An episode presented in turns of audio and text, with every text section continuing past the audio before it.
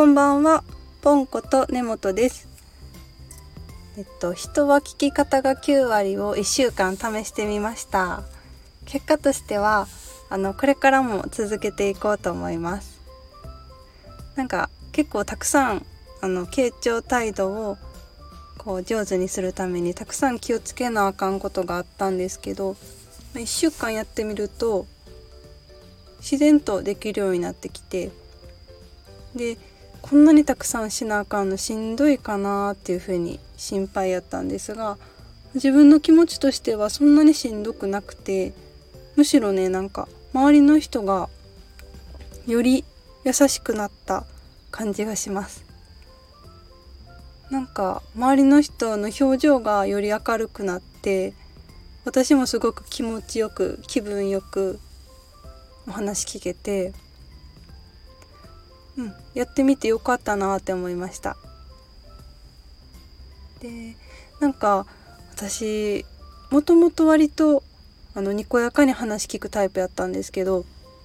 うん、最近特に仕事中はなんかあえてピシッとしなあかんみたいな。なんかこう必要最低限でこう端的に伝えるとかなんか必要以上にうん。シュッとピシッと。ピシッと。えー、なんて言うんかな。かっこつけてたみたいな感じやったんですね。で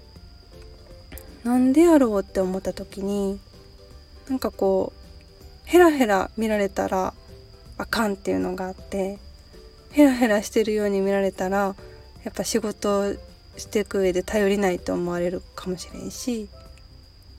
なんか舐められるっていうかなんかこの人やったら仕事どんだけ頼んでもいいわみたいな感じでヘラヘラしてたら思われるんじゃないかなってそういう心配があってなんかねピシッとしてたんですね。でも1週間試してみてヘラヘラとにこやかに温かく傾聴するっていうのは別やなって思いました。よく考えたら別なんですけどうんそうそうそれでこう傾聴態度をあの